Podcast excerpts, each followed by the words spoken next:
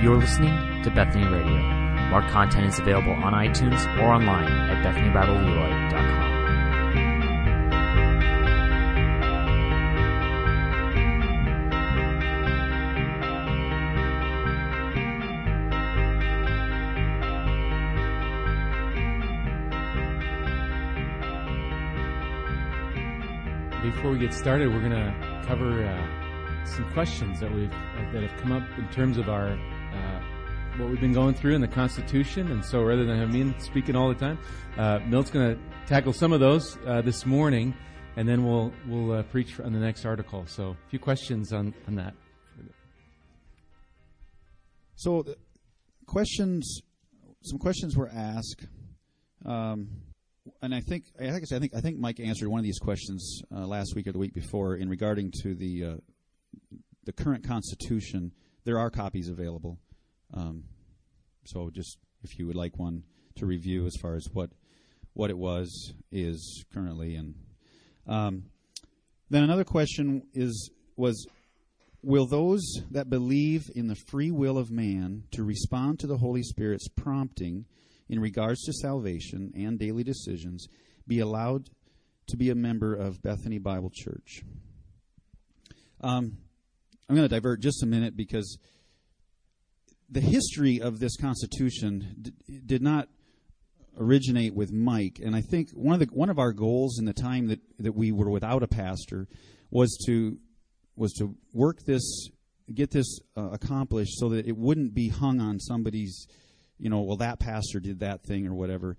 Um, the goal in a good constitution is so that no matter who is who's uh, in leadership, no matter who's the pastor, that that the, the church stays even. It doesn't it doesn't blow this way and that way by just who happens to be um, in the place of leadership. So, I mean, you know, some good news. I won't always be in a place of leadership, so you can look forward to that. But in the day that you know, regardless, there's there's uh, th- there needs to be in place good um, good guidelines. So I guess I'm sidelining just to say that's why, uh, or sidetracking. Just that's why I'm I'm glad to to answer some of these questions too. Is that we uh, this is not Mike's uh, it's not Mike's baby. It's not Mike's campaign. This is uh, this is something we've been working on for a long time, and we've been careful with it. So um, anyway, the, back to the question is. Um, would, would those who believe that the free will of man to respond to the Holy Spirit's prompting uh, be allowed to be a member of Bethany Bible Church.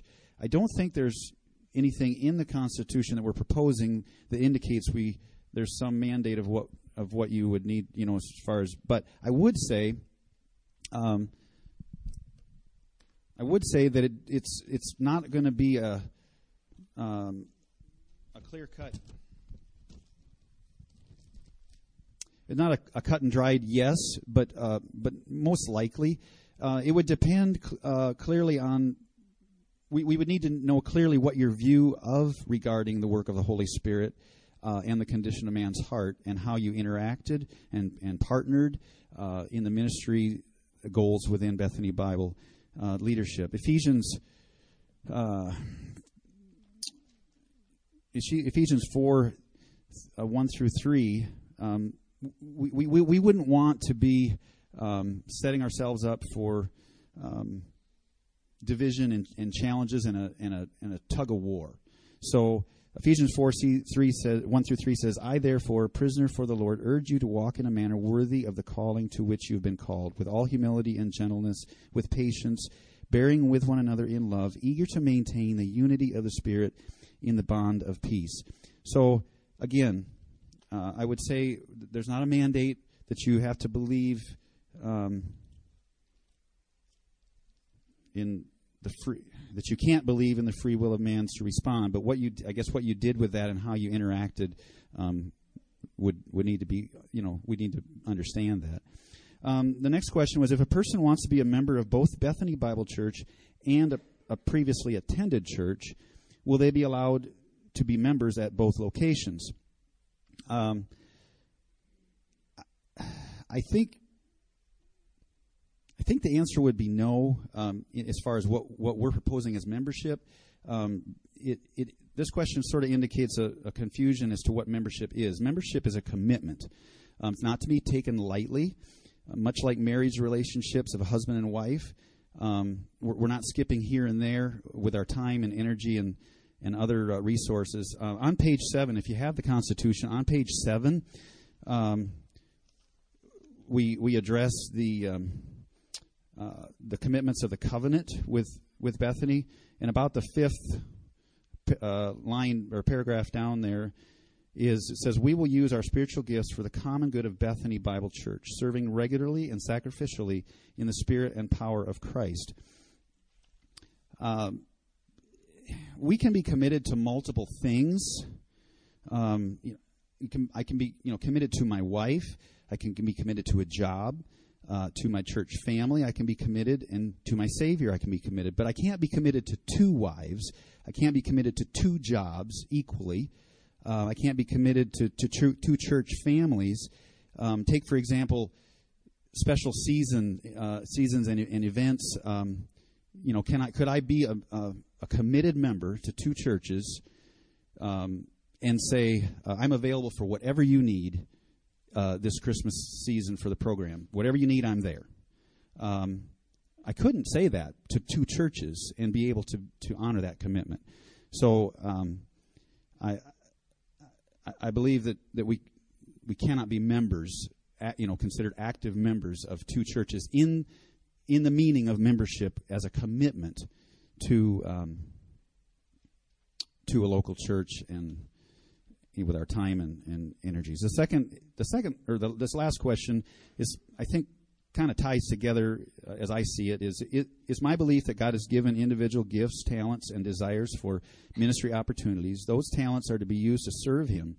Should a person choose not to be a member of Bethany Bible, will that person be allowed to serve the Lord in areas God has gifted that person for ministry? Um, in other words, like Sunday school teacher, children's uh, ministry leader, music leader, music team, uh, women's Bible study leader. Um,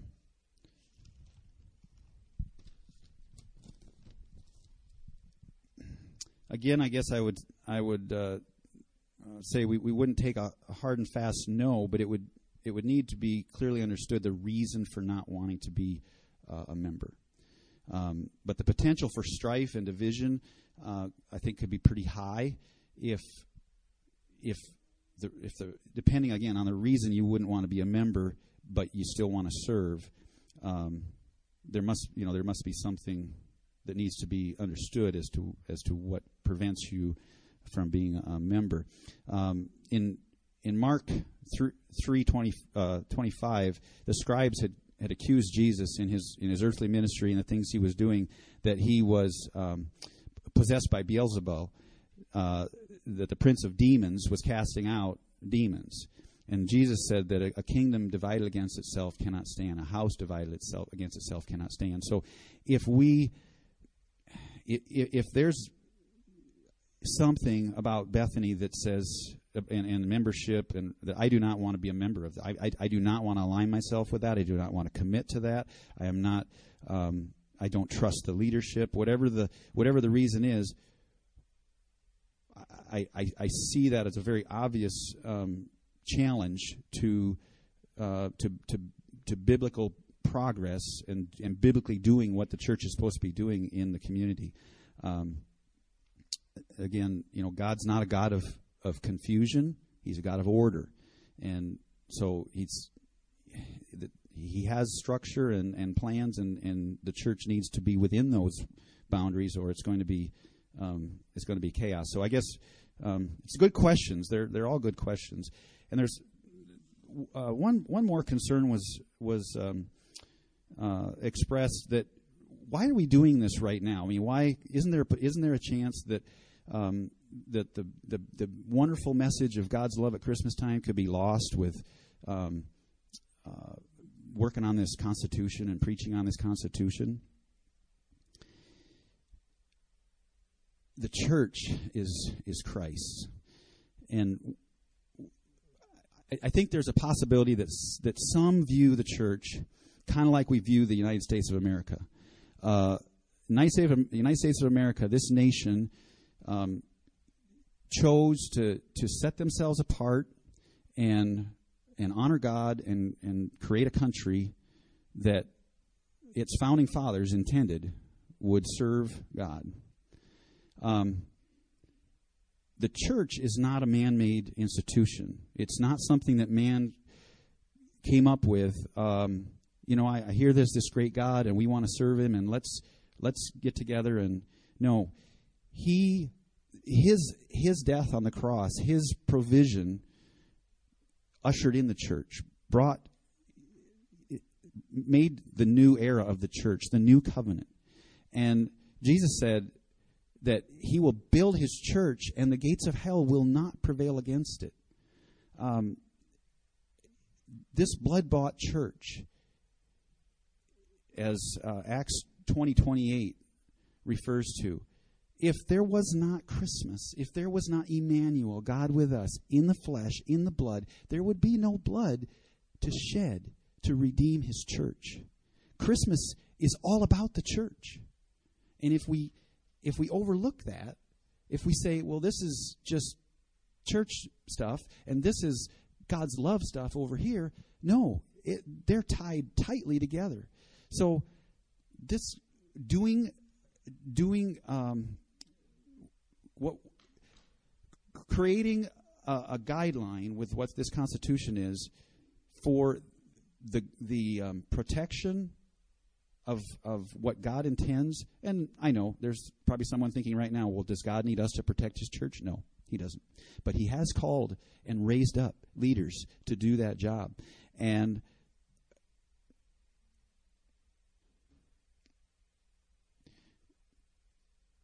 He's the builder. It's his plans. He's given us his word. I, I, I think we need to I think we need to follow it. So, um, I guess that's all I have to say. But I uh, I appreciate the opportunity to address those. So, thank you.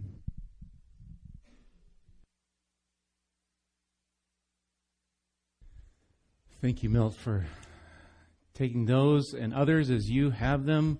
Uh, we've still got the box in the back. If you have questions, things you want um, addressed, questions you had that come up, put them in there. So we're we're looking there as well. So thank you for doing that. Thanks for asking, and be in prayer. Be in prayer as we go through this for our church body. Um, you know, we've titled this series through the Constitution together for the glory of God. That's really what, as we think about membership, as we think about this whole process, is that we would be together, that we would shine the light not only to one another, but to uh, the community that we're in.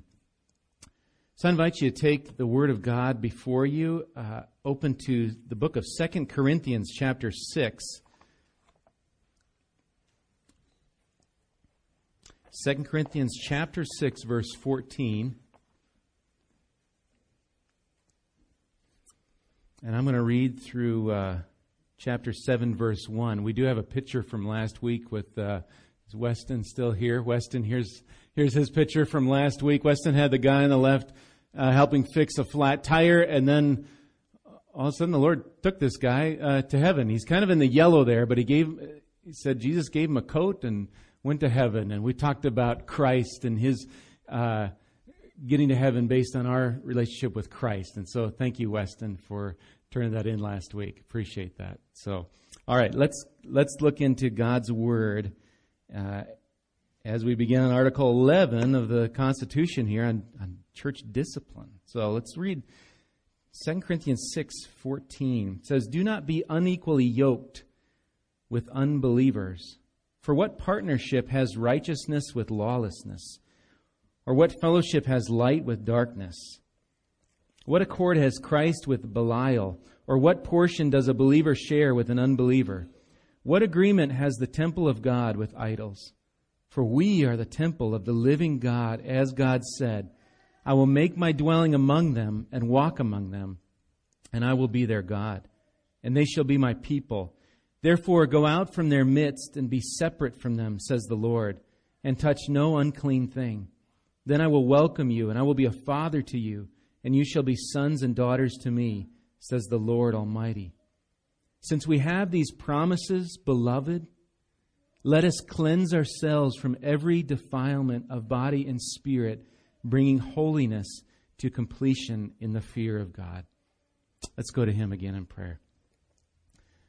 Lord, we just ask again as we look through the various scriptures, as we think about biblical church discipline, even at this time of year, Lord, uh, can feel quite cold, even to my own heart. Why are we covering this? But Lord, I pray we would see the, the, uh, the light shining through here, Lord, of your glory, your restoration of the wayward soul, and uh, the great hope of Christ for the wayward sinner, and our part as a church in guiding wayward sinners back to the cross of Christ again. So, Lord, be glorified in our time. Use these meager words of mine and use your word by your Spirit to impact our hearts. We pray in Jesus' name. Amen. Well, we're looking at Article 11 of our proposed Constitution. We have two more. I'm uh, speaking today, and then Brandon's going to preach next week on uh, church finances. Thought he's, he's the treasurer, is good guy to, to, to cover that, and so you can look forward to that. Um, but this week it's on discipline. It's on page, I believe it's page 11 of, of uh, what you have before you. Again, if you don't have them, there's copies in the back. Uh, I make a few more every other week or so, so they're there, um, and use those. Yeah, page 11. Well, any of you have had the pleasure, that's a, that's a word to use, the pleasure of raising children, you understand the idea, you understand it well, of discipline. In fact, discipline done rightly, it's just what we, uh, as parents, it's what we're to do to raise up our kids in the fear and instruction of the Lord. But there can be two different ways that we approach discipline. One is methodical, you know, thought through. Our children know in advance, they know the expectations, the consequences for a certain act. And then there's the other kind of dis, kind of that, and we are all, I'll just put my line in, all guilty of that kind of dis, the kind of shotgun. I didn't want you to do that. Well, they had no idea, but that's, stop that. Don't do that. That sort of thing. They just don't know what's expected. It's in our minds, not in theirs. It's kind of that reactionary type of discipline. How much better does it go when, when there's an agreement and we understand before the uh, altercate, whatever, it, what, whatever takes place, before that sin takes place, we understand here's the consequence, here's what's going to happen um, if you go through with this. It's agreed upon in advance. And I think we would agree, both parties, though emotions are going to run high, they benefit from expectations laid out uh, in advance. And that's what we're doing when we're referring to church discipline in this Constitution.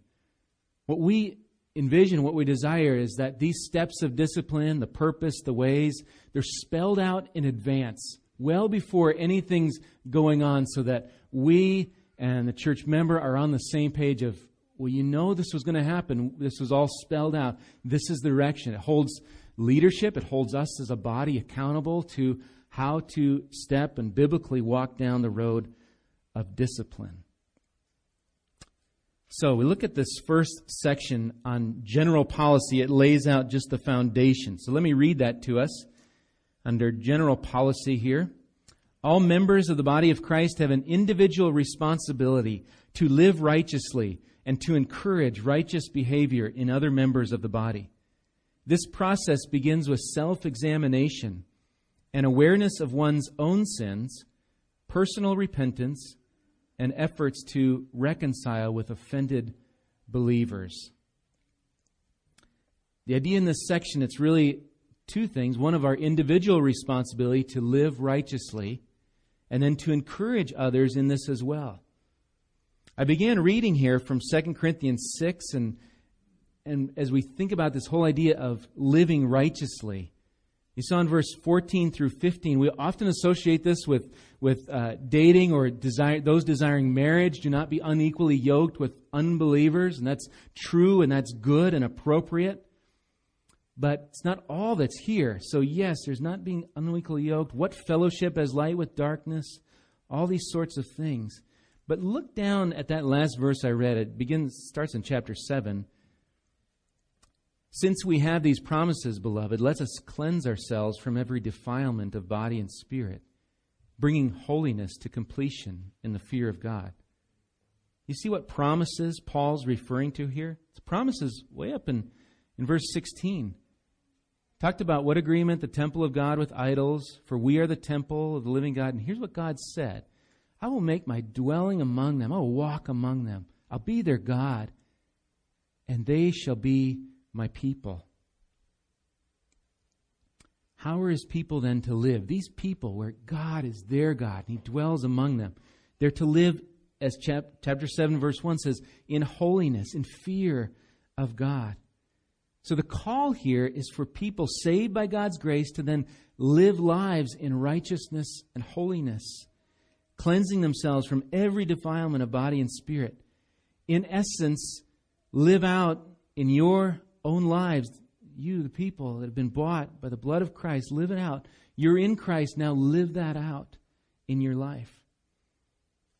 We have a problem, though, when it comes to sin, and we're uh, easily uh, deceived. Paul Tripp talks about our need for one another. One of the DVD series we watched, he said, Your, commu- your uh, walk with God is a community project, that we need one another to show us. He, Tripp talks about uh, physical blindness in, in a lot of ways being much better, though it's it's not good. Don't hear me saying that, but it's much better than even spiritual blindness. He says, at least, at least with physical blindness, you know you're blind. You know that you have these limitations and you need help. Spiritually blind, you don't know, and you just go about thinking. Uh, says something to the effect of, you know, no one speaks better of you than yourself. You know, I'm I'm doing fine. I'm doing well. And though there's days maybe where we think, well, I'm not so good, especially when someone comes along and says, hey, there's an area to work on in your life. We go, I don't want to be told that. But, and we're blind to these. He says this, quote, sin is ultimately deceptive and deceives 10 out of 10 people. So we need others around us. That's the idea that we're looking at in terms of discipline. So turn now, we're going to go to a couple places. We looked at the general. Now let's go to Hebrews chapter 12. I want to live lives of holiness. We, we, we're not saved by that, but we live in light of who we are in Christ. Head to Hebrews chapter 12. Wonderful passage on this idea of discipline.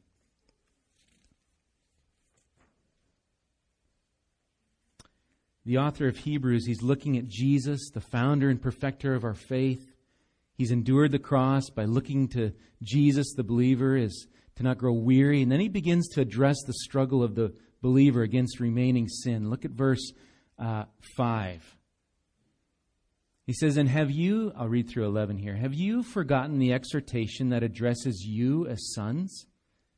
My son, do not regard lightly the discipline of the Lord, nor be weary when reproved by him. For the Lord disciplines the one he loves, and chastises every son whom he receives. It is for discipline that you have to endure. God is treating you as sons. For what son is there whom his father does not discipline? If you are left without discipline, in which all have participated, then you are illegitimate children and not sons. Besides this, we have had earthly fathers who disciplined us, and we respected them.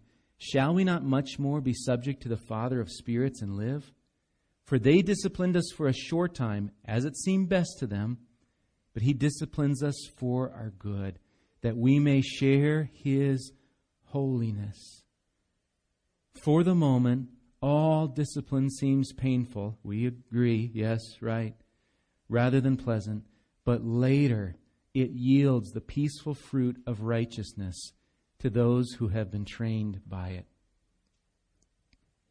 Peaceful fruit of righteousness. It's for those trained by discipline. They're trained in following Christ. Discipline, it's for their good, it's not for harm. It demonstrates we're legitimate children, sons of God.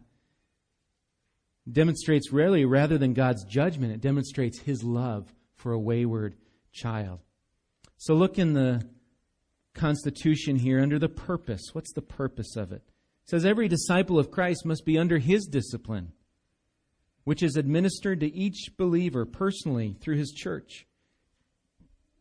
Mutual submission to one another and the overseers, whom the Lord has appointed over his church, will result in the unity and sanctification of the whole body. And there's numerous verses you can look there at.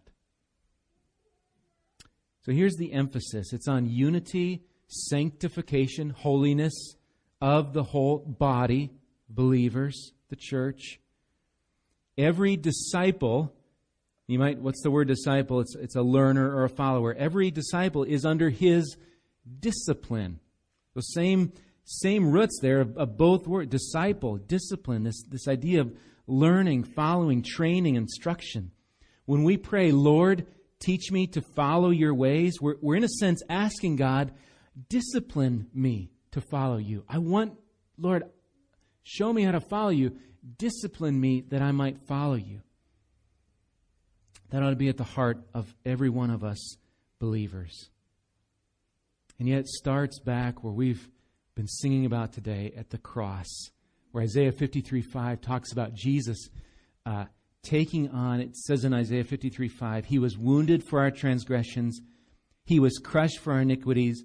Upon Him was the chastisement that brought us peace, and with His stripes we're healed.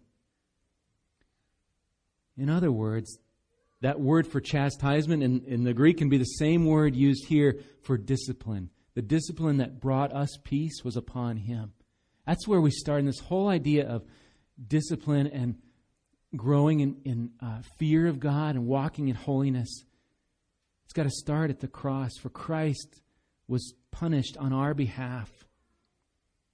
There is no waywardness that one cannot repent and turn from to the blood bought forgiveness of the Lord Jesus.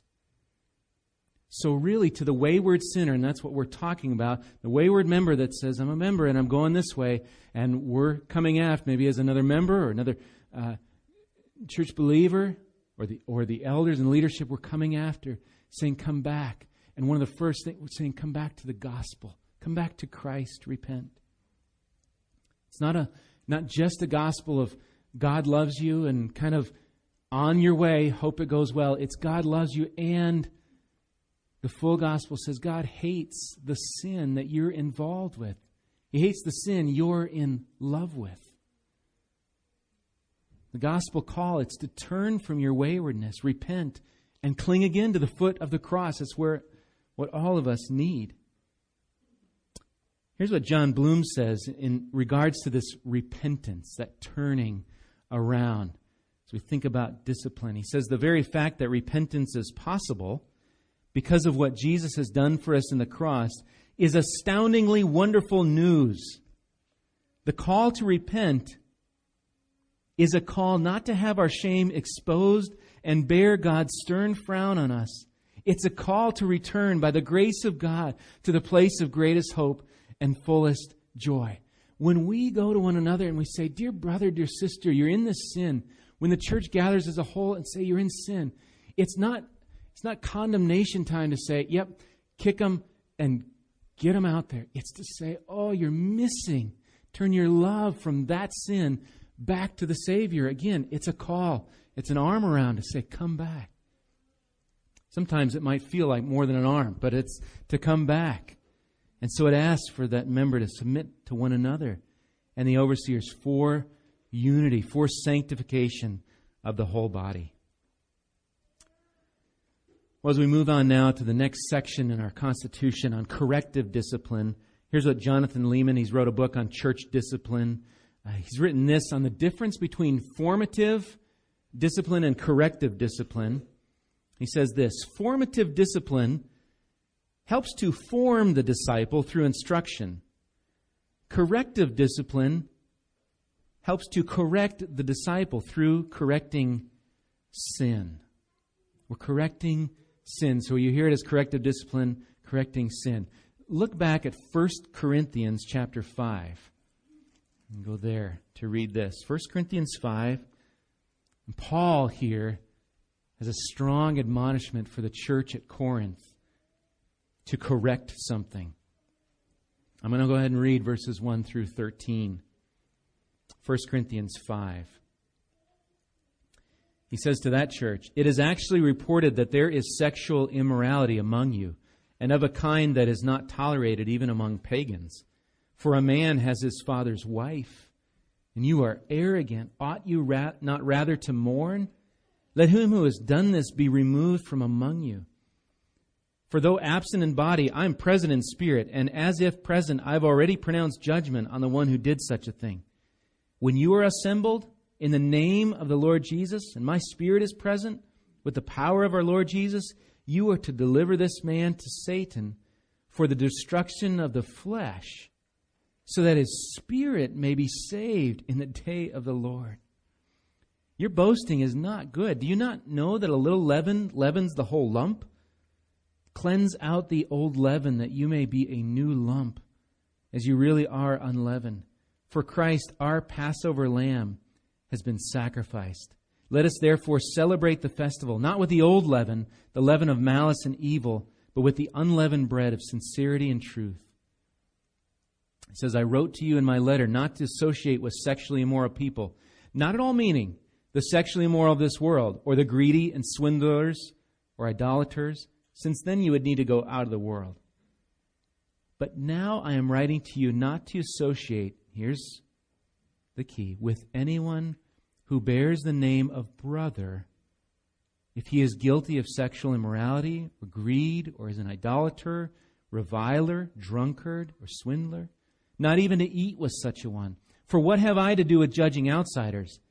Is it not those inside the church whom you are to judge? God judges those outside. Purge the evil person from among you.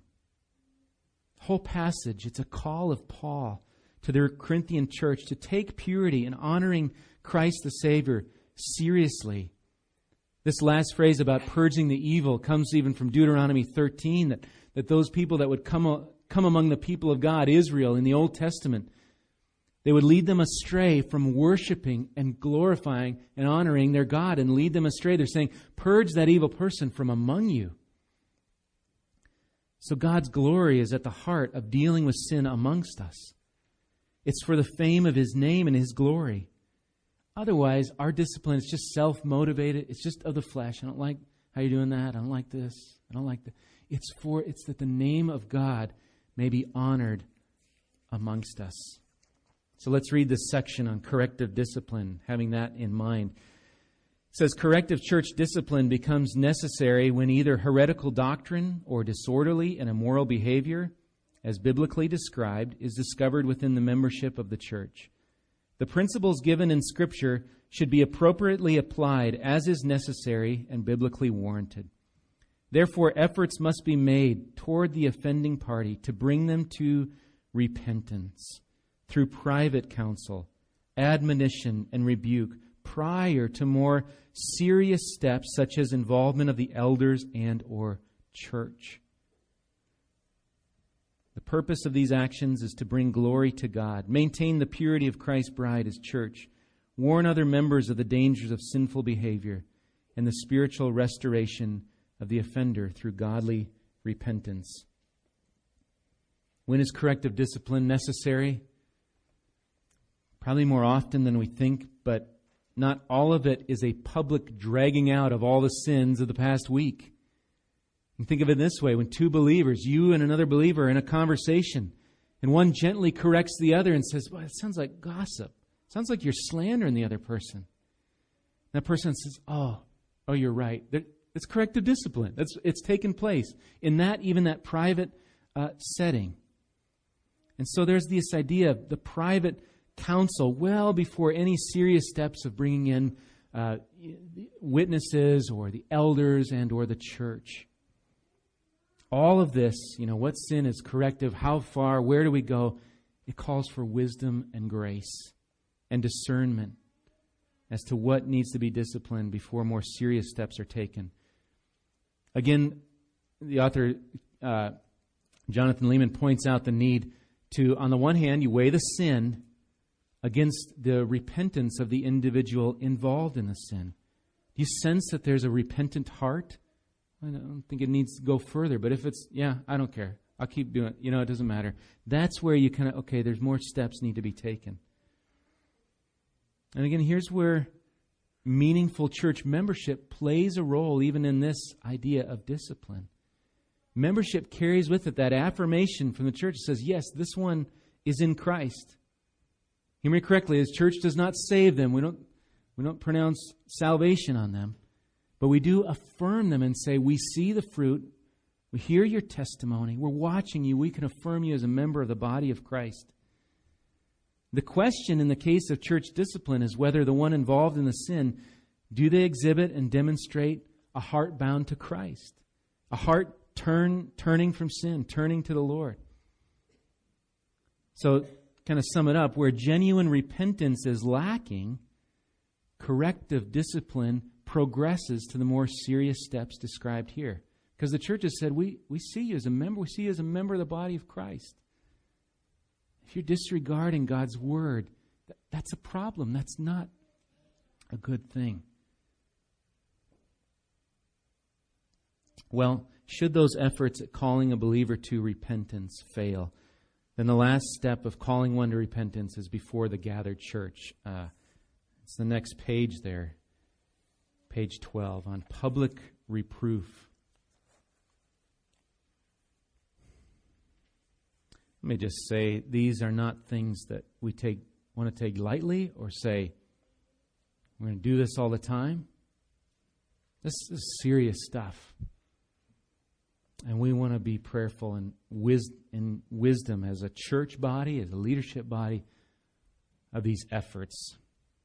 And so let me read this part. It says, Public reproof. This is a pastoral effort and last step before the gathered church to call an unrepentant member to repentance. The elders may administer this course of action whenever public misconduct, patterns of sin, or serious doctrinal error would threaten the unity, peace, and purity of the church.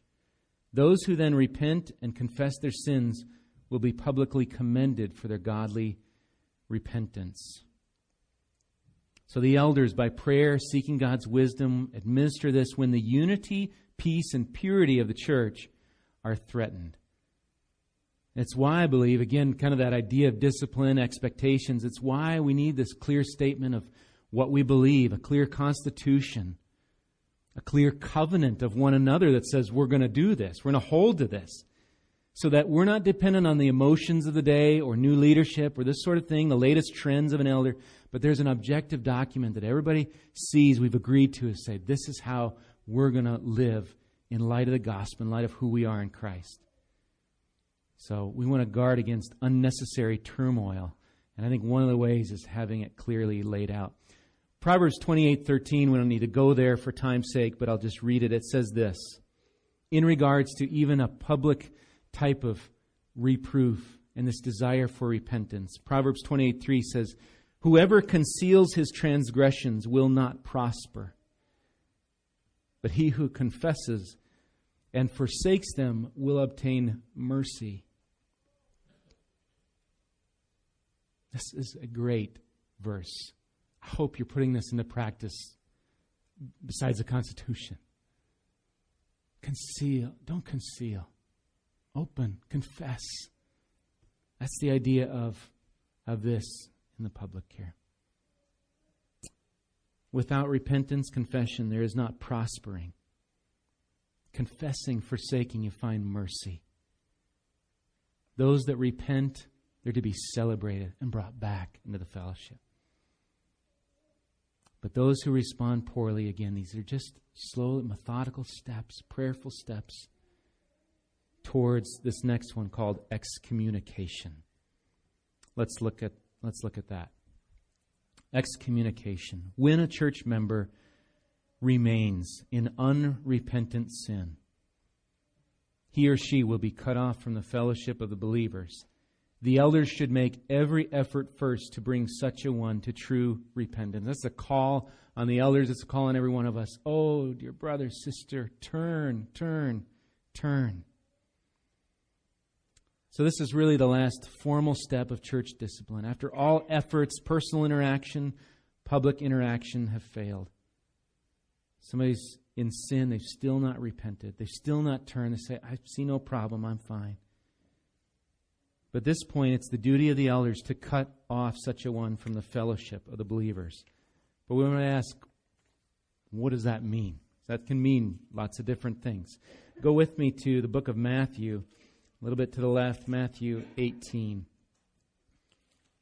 Perhaps the most familiar passage on dealing with sin in the church, a brother's offense and what to do, and the progressive nature of the response to that in Matthew 18 15. I'll read through 20.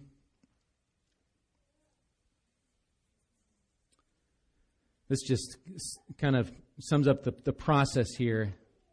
Uh, Matthew 18, 15, if your brother sins against you, go and tell him his fault between you and him alone. If he listens, if he listens to you, you have gained your brother. But if he does not listen, take one or two others along with you, that every charge may be established by the evidence of two or three witnesses. If he refuses to listen to them, there's the unrepentance, tell it to the church.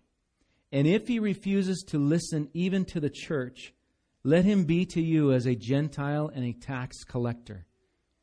Truly I say to you, whatever you bind on earth shall be bound in heaven. Whatever you loose on earth shall be loosed in heaven. Again I say to you, if two of you agree on earth about anything they ask, it will be done for them by my Father in heaven. For where two or three are gathered in my name, there am I among them.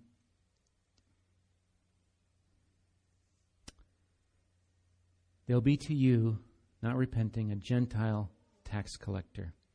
What we're saying here in terms of excommunication, when this person became a member of the church, we all agree, we said this one's a follower of Christ. Again, we don't say, but we can affirm the salvation of an individual. But when that individual persists in unrepentant sin, we can no longer affirm this. We don't declare them, you're unsaved, but we just say we can't affirm you as a believer in the Lord Jesus because your actions don't bear fruit to, to who you should be. So, fellowship in terms of believer to believer, it's to be cut off. You might ask, what does this mean? It uh, doesn't mean what may come to mind, maybe in more of an Amish community, this type of shunning. We speak no words. But rather, the ministry, like is here, a Gentile tax collector, the ministry to this person begins with now gospel proclamation. We would, we would welcome here even unbelievers to come into this place to hear the word of God preached, that they may respond to the gospel. But we would discourage them, and in this case, this excommunicate, discourage from taking communion, for there is not union when somebody's in unrepentant sin we say we, we can't affirm your place in Christ. Your actions go against what you're saying. Practically, this even means our relationships with them changes. Even as we meet them on the street, we can be friendly, and yet to act in ways member to member, fellowship, dinner, home, it, it, it needs to take on a different flavor. A flavor of calling one to repentance, not of oh, yeah, that, that happened, and kind of there's a certain sense of soberness to the relationship of that one. To say, hey, brother, you see him at the post office. I see you. Hi. Hey, how you doing? I'm praying for you. That sort of thing. Caring for them. Reaching out to them. Pleading for them to return to the truth. By way of summing up, let me just offer four kind of practical benefits of exercising church discipline as we close here. Some benefits. Number one, of course, restoration of the wayward believer. This is what differentiates church discipline from public shaming and judgment. We've seen it this week. Hannah brought it to my attention while we were talking about the celebrities and what's happened with some of the sexual misconduct, all these sorts of things. I'm not supporting what's gone on uh, at all, but but there's a quick rush to say, mm, this one out, this one out. Some evidence, some maybe not. We don't know. It'll probably all come out in time, but we, we don't see it all. And it's kind of, there's just a feeling of, well, who's the next one to go? You know, you check the news, yep, they're gone too, they're gone, they're gone. That's not to be the idea of church discipline. It's not, oh, they're gone, they're gone. It's to restore back to the gospel, back to repentance, this idea of restoration. It's to say, come back, return, and repent for your good, the glory of God. So the gospel, it's all about we need to call sin what it is, and rebe- it is rebellion against the holy and righteous God. We need to call others to repentance and turn to His grace. And so that's at the heart of discipline. So we hear that, that word discipline, we, we want to think, call them back to Christ. Number two, it's a warning for others in the church. Church discipline says we take seriously the God whom we worship in grace and truth. We want to have a right fear of the Lord. We want to hold to His word. We want to warn others, brother, sister, this type of action, if you claim to be a follower of Christ, it is not okay. Can He forgive? Yes, but it's not okay to continue in that. It's to be repentant. Number three, very practical one, uh, preventing lawsuits for our church. If you've thought about this that way, uh, Ken Sande says this, the same guy that helped with the, the brochure last week we gave out on conflict resolution. He said this terms of church discipline and what we're doing with this Constitution. He said, One of the most effective ways to prevent such lawsuits is to adopt explicit biblical policies that comprehensively describe how your church will exercise discipline over unrepentant members. These policies will provide your church with one of the most effective defenses to any lawsuit informed consent. Maybe some of you more know more legal words and all that sort of thing. He says goes on to say this. To secure this defense, a church needs to be able to prove to a court that the person complaining of a wrong was in fact fully aware of the church's policies and procedures and knowingly agreed to be bound by them. Here again is the value of church membership that we agree we're all in agreement. We're bound to church discipline. In the case, if it's necessary in my life, I've made an agreement. I've said, it may not go that well, but that's what I've, I've said. This is what I expect. And it provides that type of expectation, that kind of clear, before anything is happening, that expectation. Well, the last one, number four, that we not only preach the gospel, the good news of salvation in Christ, through faith alone, by God's grace alone, but we uphold the holiness of God, that our lives reflect His glory. The world is watching as we proclaim we worship God on a Sunday morning. Do we worship Him in the rest of our lives? Church discipline says to those watching, we take seriously the call to live for and imitate our Lord and Savior. It's for the glory of God. So the gracious call of church discipline is to return again to the Son of God.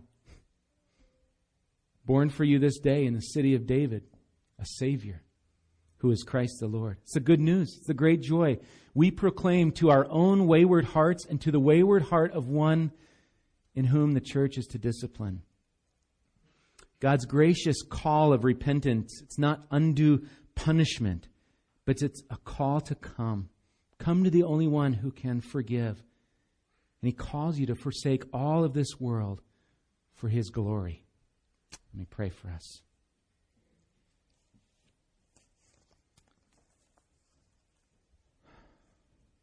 Lord, it is that's a hard topic. Discipline. Doesn't sound fun in the least. And yet, Lord, uh, it's for your glorious purposes again, another gift of your body of Christ to turn the wayward heart back to you. Lord, we thank you for this gift. Help us to see it that way. Lord, help us to not see it as mere punishment.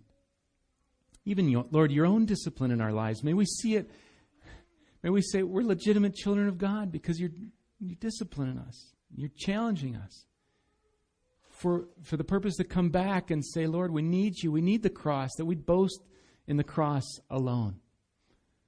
So, Lord, may we be a church that, that holds one another accountable. And, Lord, there's so many ways we in our sinful flesh can get this wrong and do it wrong. Lord, I pray we, you would work in us to have these motives motives of restoration, motives of care and love, because that's how you care and love for us in your discipline. Lord, guide us in these things. Guide us as a church we pray. In the name of Jesus, amen.